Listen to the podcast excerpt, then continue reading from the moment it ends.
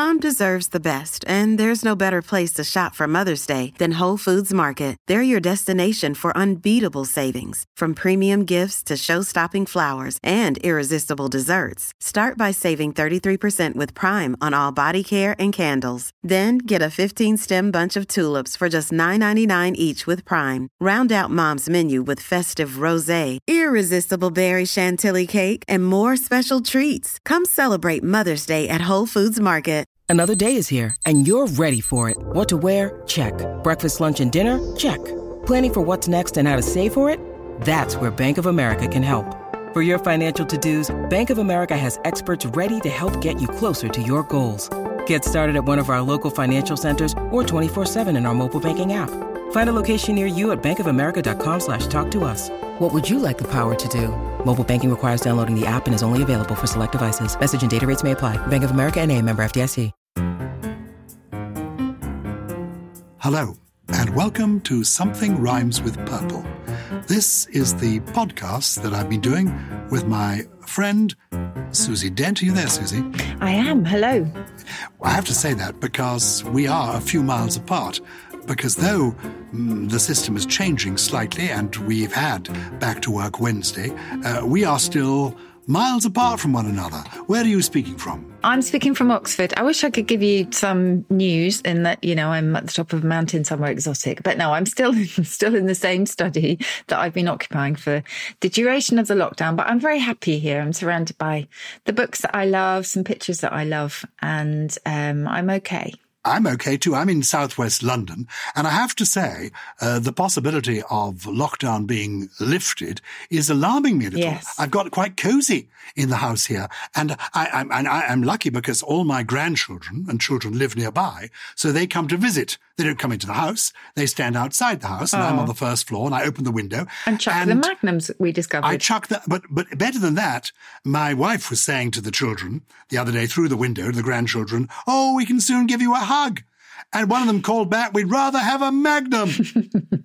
and indeed, last night my wife said to me, "Charles, I, I think you know it's just the pair of us now. We've been together quite a long time. You don't need to give me a hug. I'd rather have a Magnum too." so the pair of us are sitting at home on the sofa, eating our Magnums, watching too much television, and putting on weight pretty devastatingly. yes. We're, pla- we're, we're also beginning to fantasize about our first post lockdown trip. Trip. Where okay. are, I'm glad where you said are that. you and your girls going to go for your post coronavirus holiday? Have you begun to think about it? Well, to be honest, we haven't because we we're not really allowed to travel too far. I mean, I guess we can within the UK or, the, or within England at least for the time being. But obviously, a lot of people, um, including my parents who live down in South Devon, don't necessarily want an influx of people from the outside potentially bringing things with them. So um, it's a tricky one. So I feel that we shouldn't travel too far, but we are having a lot of fun on our bikes. So maybe we could do a long bike trip somewhere. Good. I'm getting a tricycle. This Oh, is for real. A tricycle? Like, a, a tricycle. Because this going to work thing, they say, you know, don't take public transport if you possibly don't have to. My children say to me, oh, you know, you can't drive the car.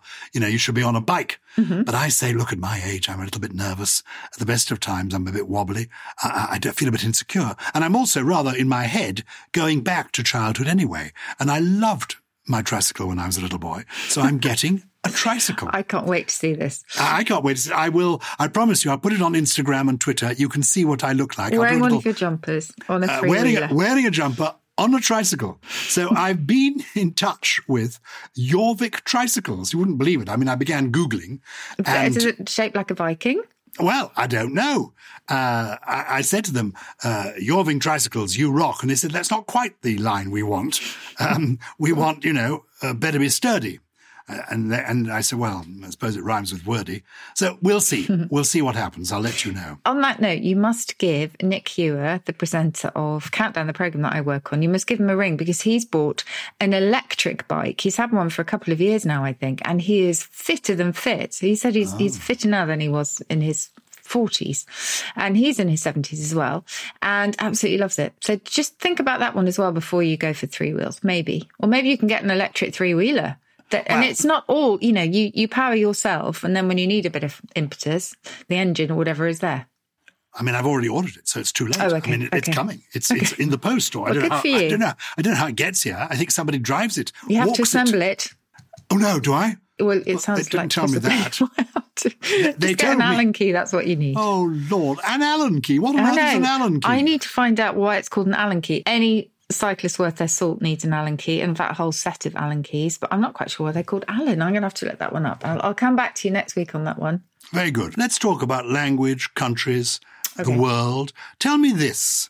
Why do we include other countries in our phrases and why are we almost always talking about them in negative terms? You know, the idea, the very word foreigner implies something that's alien, that's Mm. almost barbaric. I mean, what, what's the background to this linguistically? Yes, well, you've mentioned two words there with barbaric as well. Well, foreigner, um, it started off okay. For the Romans, it just meant it was foranus and it meant somebody from outside or beyond. That didn't just give us foreigner, it gave us forest, which was outside, and also a forfeit, because when you trespass across boundaries outside, you know, there has to be some kind of punishment as a result. And so forfeit came from that too. Then the ground began to shift, and the first meaning of strange came about when a foranus, somebody who came foranus from another place, was considered to be outlandish, literally, because they were from the outlands. I mean, when we talk about a stranger as well, we don't really think about the strangeness of it, but it's the idea that they are foreign to us. Alien can mean from elsewhere and it can mean repugnant. So I think foreigners and mistrust have really gone hand in hand for you know, for centuries. And you mentioned barbaric and xenophobia. It's obviously the, the hatred of foreigners. That's a Greek word. And in a way, that's appropriate because I'm not saying this about modern Greek people at all, but ancient Greeks were convinced that all foreigners made weird, unintelligible noises, a bit like ba, ba, ba, ba, ba. And that's what gave us the word barbarian because the Greeks considered them to be just foreigners who they could not understand and hence were probably primitive and rude and didn't make any sense whatsoever. Rhubarb actually has the same root of that because it was the foreign fruit. It was some kind of exotic thing.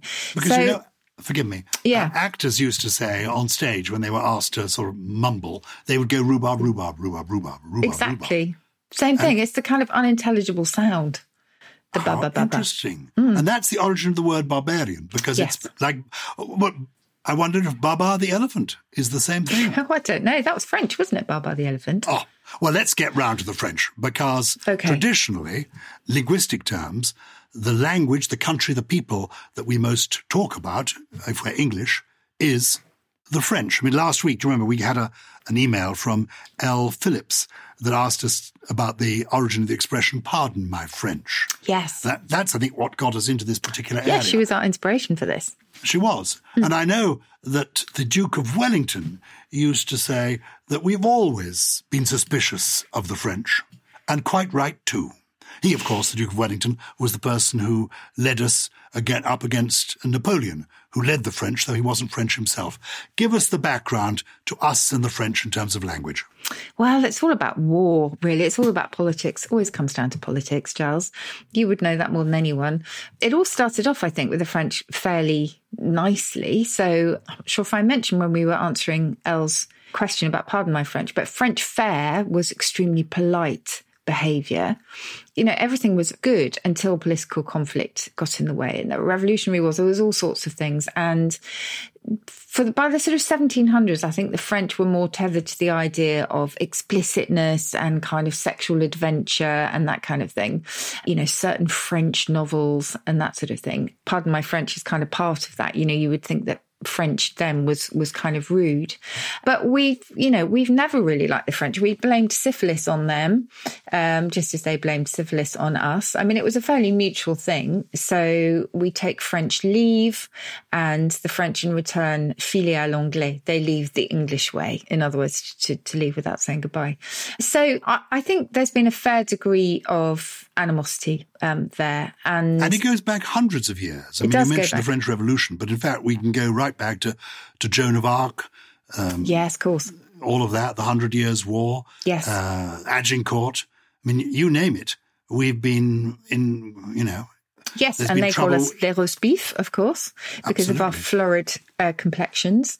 Um, and there may be a link there with the beef eaters, the yeoman warders of the Tower of London because they were, that was originally a bit of an insult for the kind of well fed menials of the king. So there may be a link with the French calling us les roast and we called them, we call them frogs, don't we? Because of them liking frogs' legs. So um, there's always been this sort of slightly precarious relationship, I would say, but not as much animosity for the French as we have towards the Dutch. Ah, mm. again, to do with politics and military adventure, because there were the famous Dutch wars. So where do these express? This is things like going Dutch, Dutch courage. Well, these yes. actually both quite positive things, aren't they? Well, Dutch not. courage, yes, you're right. They've lost their sting, but Dutch courage, the implication behind that was that you could only be courageous if you'd had a pint or two in order to, you know, to, to do anything of valor. Whereas the British, of course, didn't need that because it was part of our intrinsic nature to be courageous and valiant. So this is, these are all pretty much from the 17th century when the Dutch and the British were at loggerheads and both were looking for superiority at sea. They had really exotic cargo coming in from the Spice Islands and both wanted control over that. That was the inspiration behind it. Everybody having a go at each other. But yes, it wasn't just those two. There was also double Dutch, so gibberish. There was, I think I've told you this before. I love this, the Dutch feast at which the host gets drunk before the guests. Oh, that's nice. I really like that one. A Dutch reckoning is apparently a bill that's presented to you without any details whatsoever. And the more you question it, the bigger it gets. so, you know, a Dutch uncle, I can't remember what a Dutch uncle was. I think it was someone who was very difficult to describe, but it was always introduced in conversation. It was a bit of an odd one, that one. But a Dutch concert was one in which a different performer played a different tune, so it wasn't very good. Dutch consolation was simply, thank God it's not any worse than that, um, and so on and so on. I mean, there's just endless in, in all the historical slang dictionaries. The phrase we use most regularly, I think, that involves the word Dutch would be going Dutch. Do people yes. still talk about going Dutch? Yeah. And yeah. explain to me exactly why it's called going Dutch, because that's where each party you meet. You're going out for dinner. You say we'll go Dutch, meaning yes. we'll each pay our own way. Yeah, but and again, why, why is that? Nothing bad uh, with that at all. But I suppose no. nowadays we're kind of used to being more having more equality in terms of who pays you know, and, and that's absolutely fine. And everybody expects to pay their fair share. But I suppose the implication when it was first coined is that someone was too mean to foot the entire bill. So going Dutch was a way of getting money from somebody else. And it may be it was the host who would be expected to pay, but they didn't. So everyone had I, to go Dutch. I have to tell you, I hate going Dutch. It's complicated uh, because it's so complicated, particularly me, because I eat only vegetables. You don't drink? I don't drink alcohol. So I'm usually the cheapest date.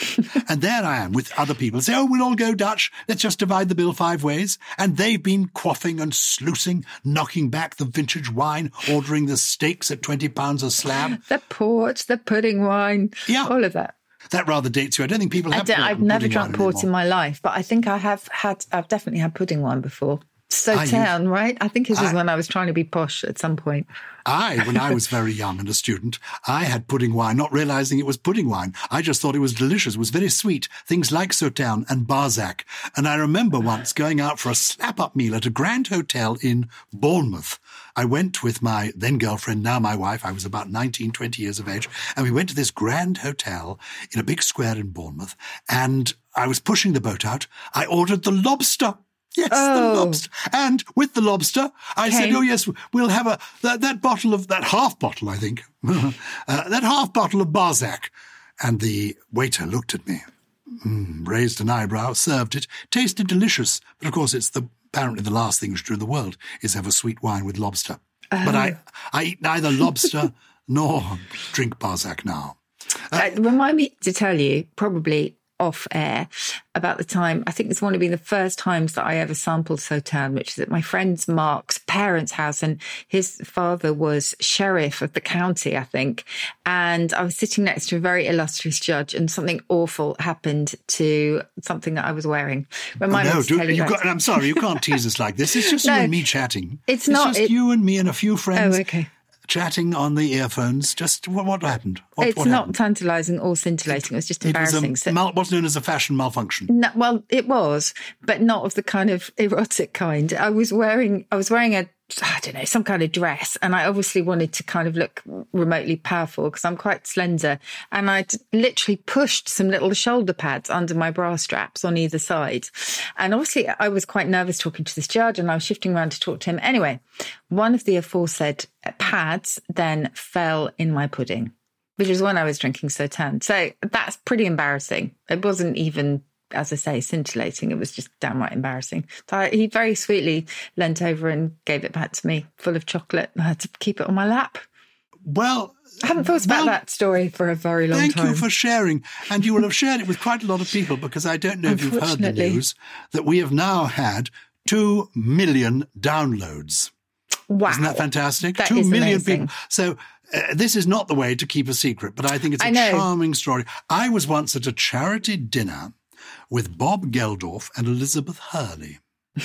And I remember this vividly because I was there as a master of ceremonies, and it was shortly after Diana, Princess of Wales, had tragically been killed in that car accident in Paris. Hmm. And they were going to have this big charity event, and therefore she couldn't come. But Elizabeth Hurley very sweetly stepped in instead of her. And what was interesting is that people were expecting Diana, Princess of Wales. They got Elizabeth Hurley. They still curtsied. Isn't that interesting? Oh, wow. They curtsied to Elizabeth Hurley. Anyway, the point of the story is we're all at dinner, all wearing these very plunging necklines. Hmm. And suddenly I saw in the middle of the soup, there was a little roll of cotton wool.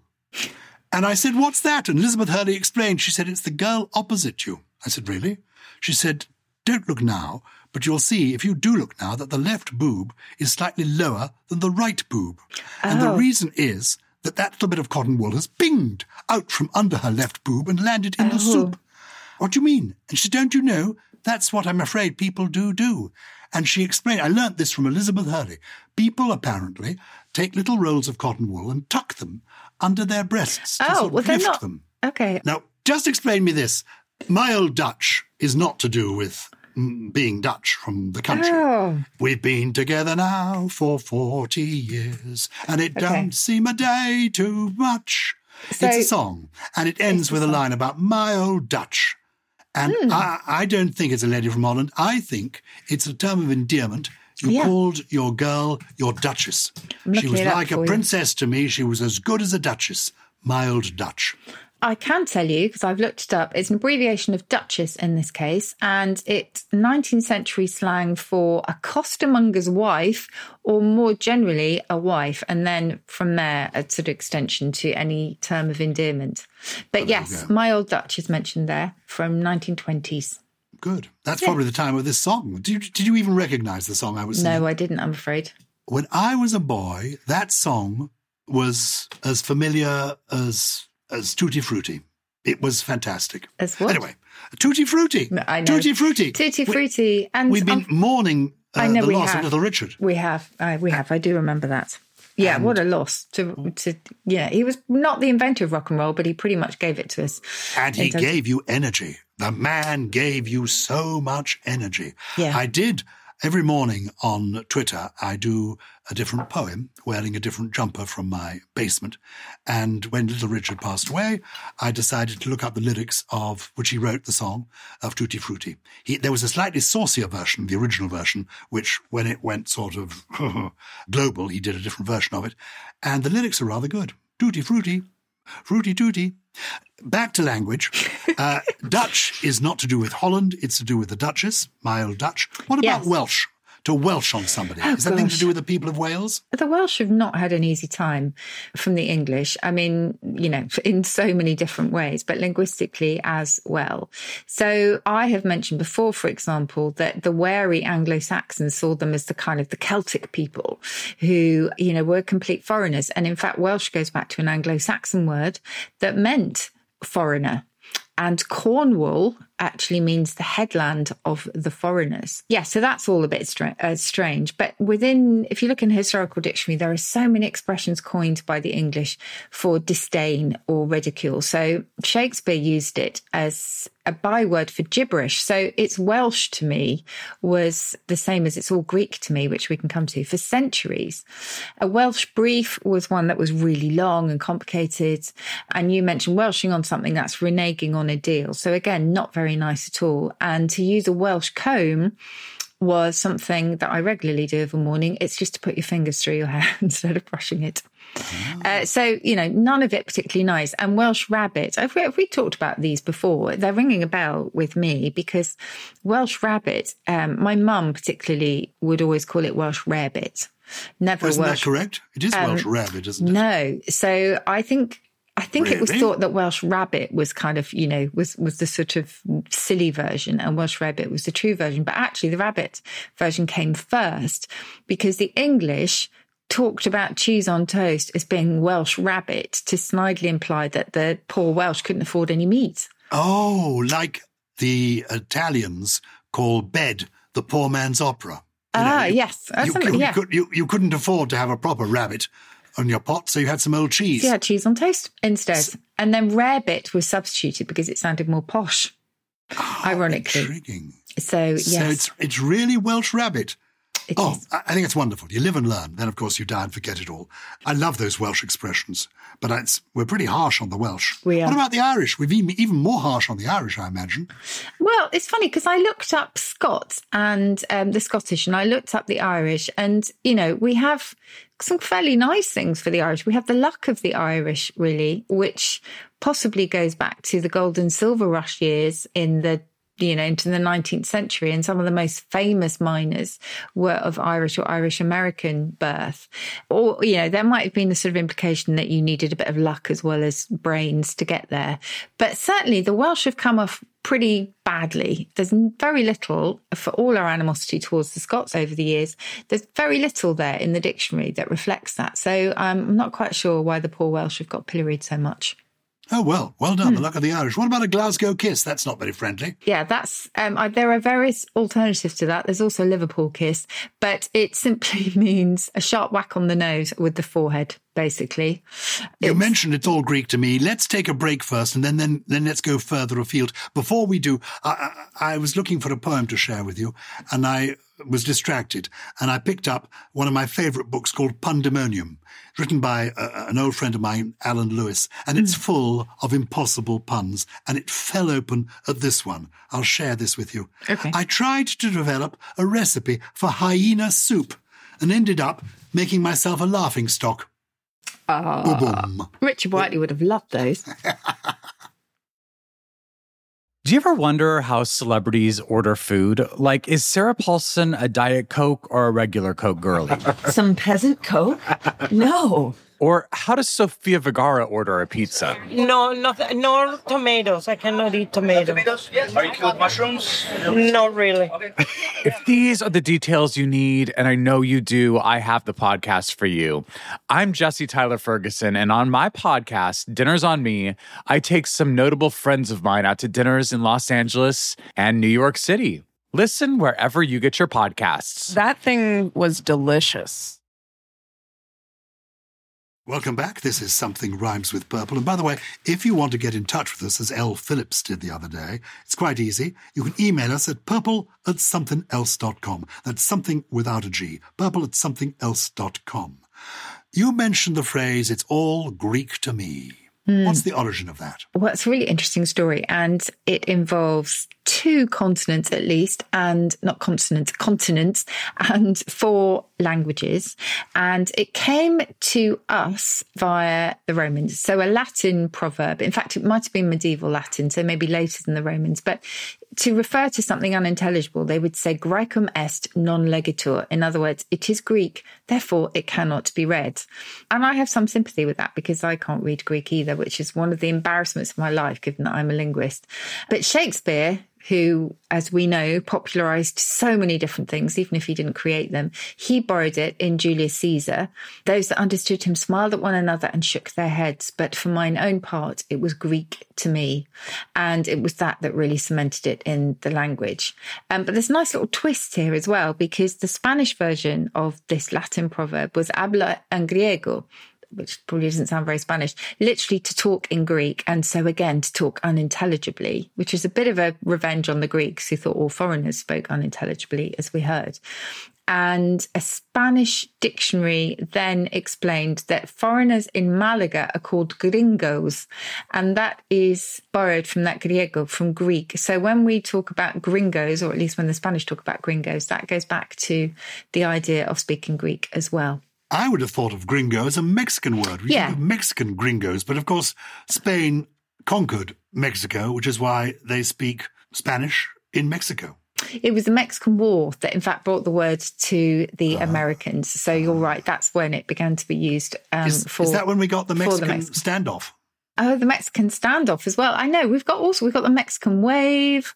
We've got a Mexican breakfast, which is a cigarette and a coffee. I love that. Oh, that's very good. Yes. I'm not a great one for Mexican cuisine. I've been to Mexico. Oh, I love Mexican food. Oh, dear. No. sorry. Oh, well, maybe I like the British version of Mexican food because Yeah. I've not been to Mexico before. But if I was to give you, you know, lots of refried beans and guacamole and that kind of stuff, would you not really like it? I love all that stuff. Mm. No. Okay. Just for anybody listening, Giles is looking really quite sick at this point. Yeah, but a Mexican breakfast, I love that coffee and a cigarette. Tell me about the Mexican standoff. What's the origin of that? Um, well, I think we owe that one to the cinema. Um, you know, the Tarantino film Reservoir Reservoir Dogs. That's the prime example of that. So it goes back to the 19th century and probably refers to real experiences during the Mexican American War or gunfights with kind of Mexican bandits. So I think that's where that one comes from, maybe rooted in history or just simply a derogatory term having a go at the Mexicans. What about the Mexican wave? Yes. Well, who knows when it first appeared? But we think it's 1970s, but we don't quite know who created it. But there was somebody called Crazy George Henderson, who was a professional cheerleader, who gave us one of the first video documentations of one. And this was in the early 80s at a major league baseball game in Oakland, California. So yeah, so we think then it just became really widespread, particularly during the 86 World Cup, which was in Mexico. Let me take you over to China. Now, I love Chinese food. I have reservations about Mexican food. This is probably because when I was at Mexico City Airport, stupidly, I, waiting for the plane that was delayed, I saw an avocado. I love an avocado. Yes. It had prawns in it. I didn't think this avocado with the prawns has been seated, sitting under this ah. hot light for hours. It was swelteringly hot anyway. I ate the, uh, and I had, Okay. Mm-hmm. well, anyway, I had what I think is called a Mexican Montezuma's Revenge. Montezuma's revenge from every orifice. Oh, no. Sta- starting, if I may say okay. so, with what's known as a Mexican cough. Oh, dearie me. Let's move on swiftly to Chinese food. Lovely Chinese Yes. food. I adore it. Chinese whispers. Where do they come from? Yes, I think. I, don't know. I've I've always wondered if this is slightly derogatory again and slightly racist, but I think being generous, it just gets its name from the fact that Chinese is incredibly difficult to master as a language, and so Chinese whispers are ones that become more and more difficult and unintelligible and undecipherable as they go along. I think that's probably where it comes from. And Chinese whispers is the wonderful game that you play where the message goes out, send reinforcements, we're going to advance. And by the time you've whispered it through a hundred people, it ends up as send three and fourpence, we're going to a dance. That's the game of Chinese Yes. whispers. What about Chinese burns? They are cruel. Yes, and again, not something you will see in any kind of Chinese martial arts, etc. I mean, British school kids have talked about Chinese burns for ages, and who knows why it was a name for something that is pretty mischievous and actually quite painful, isn't it? It For anyone who is. doesn't know what a Chinese burn is, it's when you you might be able to describe it better than me, Giles, but it's when somebody grabbed well, certainly used to grab my wrist Mm-hmm. and then twist the skin in different directions, and yeah, really That painful. is, that is indeed a Chinese burn. I'm But it- glad you, I'm not, I'm sorry you suffered, but I suffered too. Oh, yes, I definitely did. And in North America, it's known as an Indian burn. So I don't think people are very discriminating as to who they Oh, blame for that you one. mentioned India. What about an Indian summer? Oh, I love Indian summers. Lots of theories for this one. We think it goes back to the American Midwest, so to Native American peoples, and warm weather in the autumn was common. And the idea is that Native Americans would then take advantage of that and go off and hunt, etc. Or it may go back to records that one sort of adventurer who was, uh, you know, exploring it, well, not exploring, but traveling over there, said that what was quite characteristic of the Midwest was that rain was followed by an interval of calm and warmth, and it was known as the Indian summer. And he described it as a tranquil atmosphere atmosphere and general smokiness, which I think is beautiful. So, yeah, it could just have, I mean, we know it's the American Midwest, but whether it referred to a Native American custom or belief, we're not sure. Well, people listening may know the answers to this. We don't know the I know the answer to nothing. Susie knows the answers to most things, but not to everything. And if you want to communicate with us, you can. You can tweet or you can email us at purple at somethinelse.com. Before we go to this week's correspondence, Russian roulette. Just one last one. Oh, Russian. yes. Why is it Russian roulette? Well, apparently, this is what Russian soldiers used to play to pass the time. Pass Um, the time. Well, there was a novella written by Mikhail Lermontov. It was called The Fatalist, and he describes a character firing a gun with an unknown number of bullets at his own head and surviving. Um, he doesn't actually use the term Russian roulette. That was used a few decades later, in fact. But the the version that was described then, which apparently was practiced by Russian soldiers, was even deadlier because it used a gun with five of the six chambers loaded rather than just one. Can you believe that? I mean, Oh. you've only got well, one in six chances of survival. Not good. Well, what letters we pick is a bit of a game of Russian roulette because we do read all the correspondence, but we can't answer every query. But let me share one that's come along. Upsa Daisy. This is from Nancy Vitavec. Great name. Susie and hmm. Gyles. I love your Something Rhymes with Purple. Oh, it's bringing me a lot of joy during shelter at home. Oh. I'm a purple person in the lowlands of California. You see, we're calling it lockdown, but in California, they're obviously calling it shelter at home, hmm. which is currently ablaze with wildflowers and not so wildflowers. I love flowers and herbs.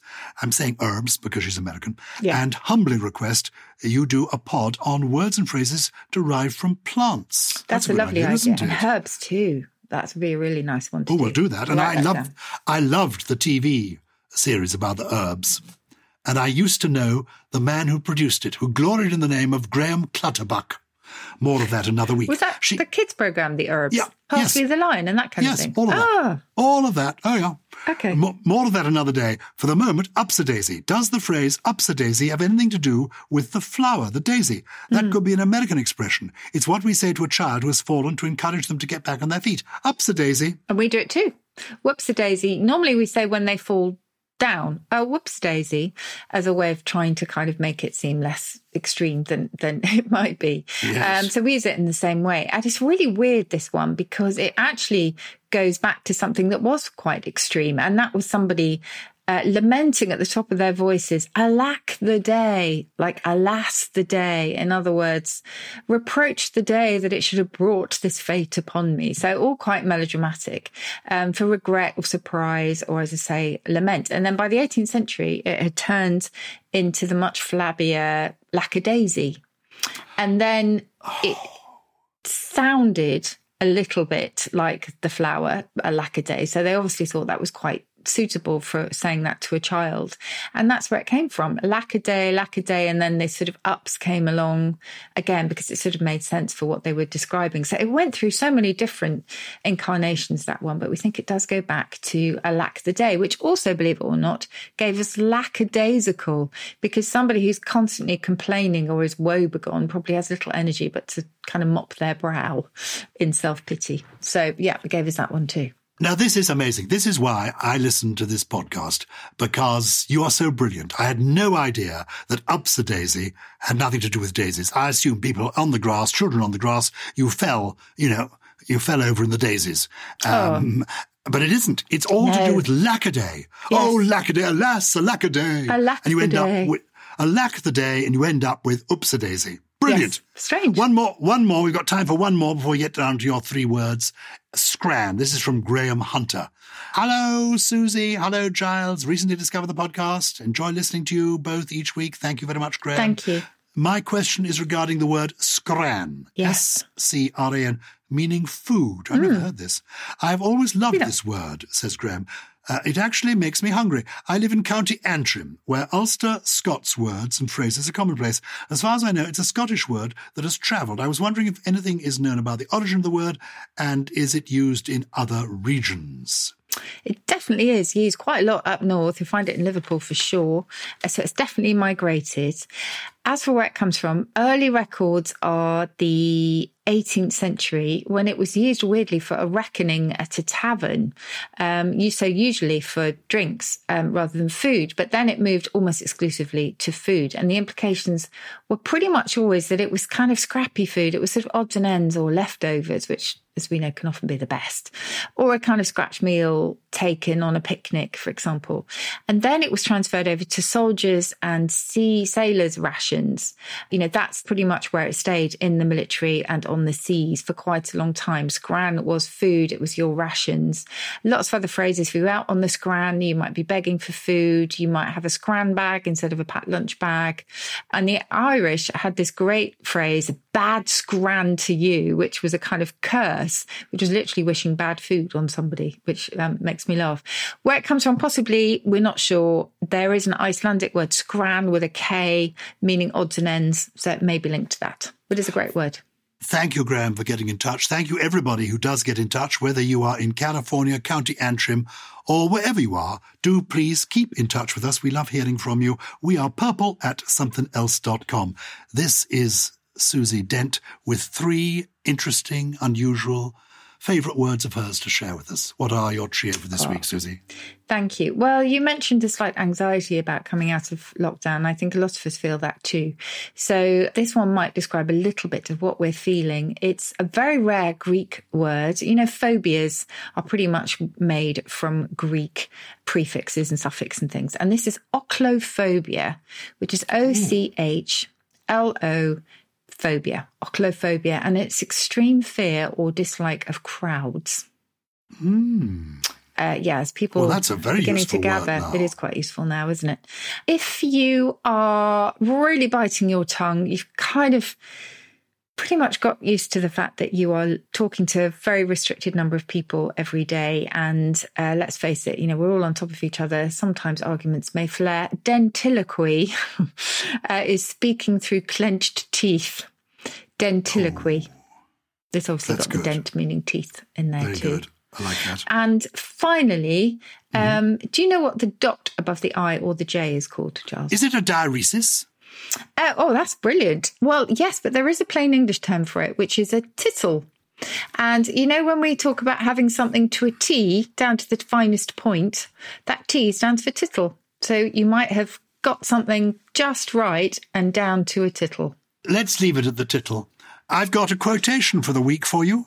I like to uh, uh, offer something uh, wise and wonderful, so I can't pick my own brain. I go to my bookshelf and look up something. And I've been reading the great dictionary maker was Dr. Johnson, Dr. Samuel Johnson, but he also wrote a book called Lives of the, po- of the Poets.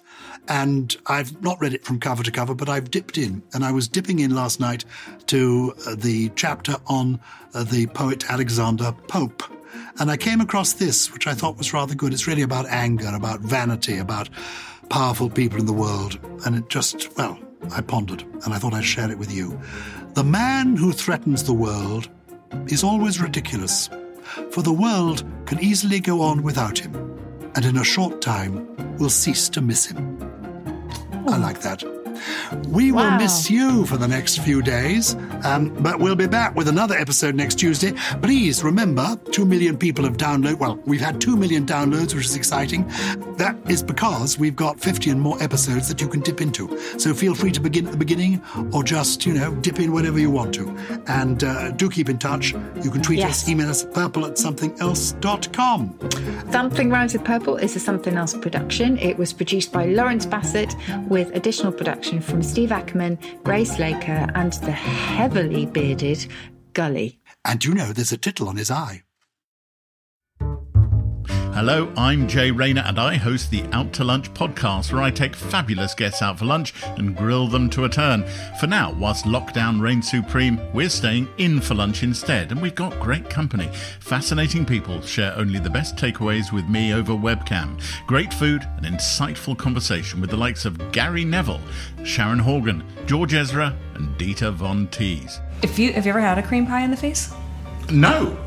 So if you, like me, enjoy food and are missing restaurants, subscribe to Out to Lunch with Jay Rayner, available wherever you get your podcasts.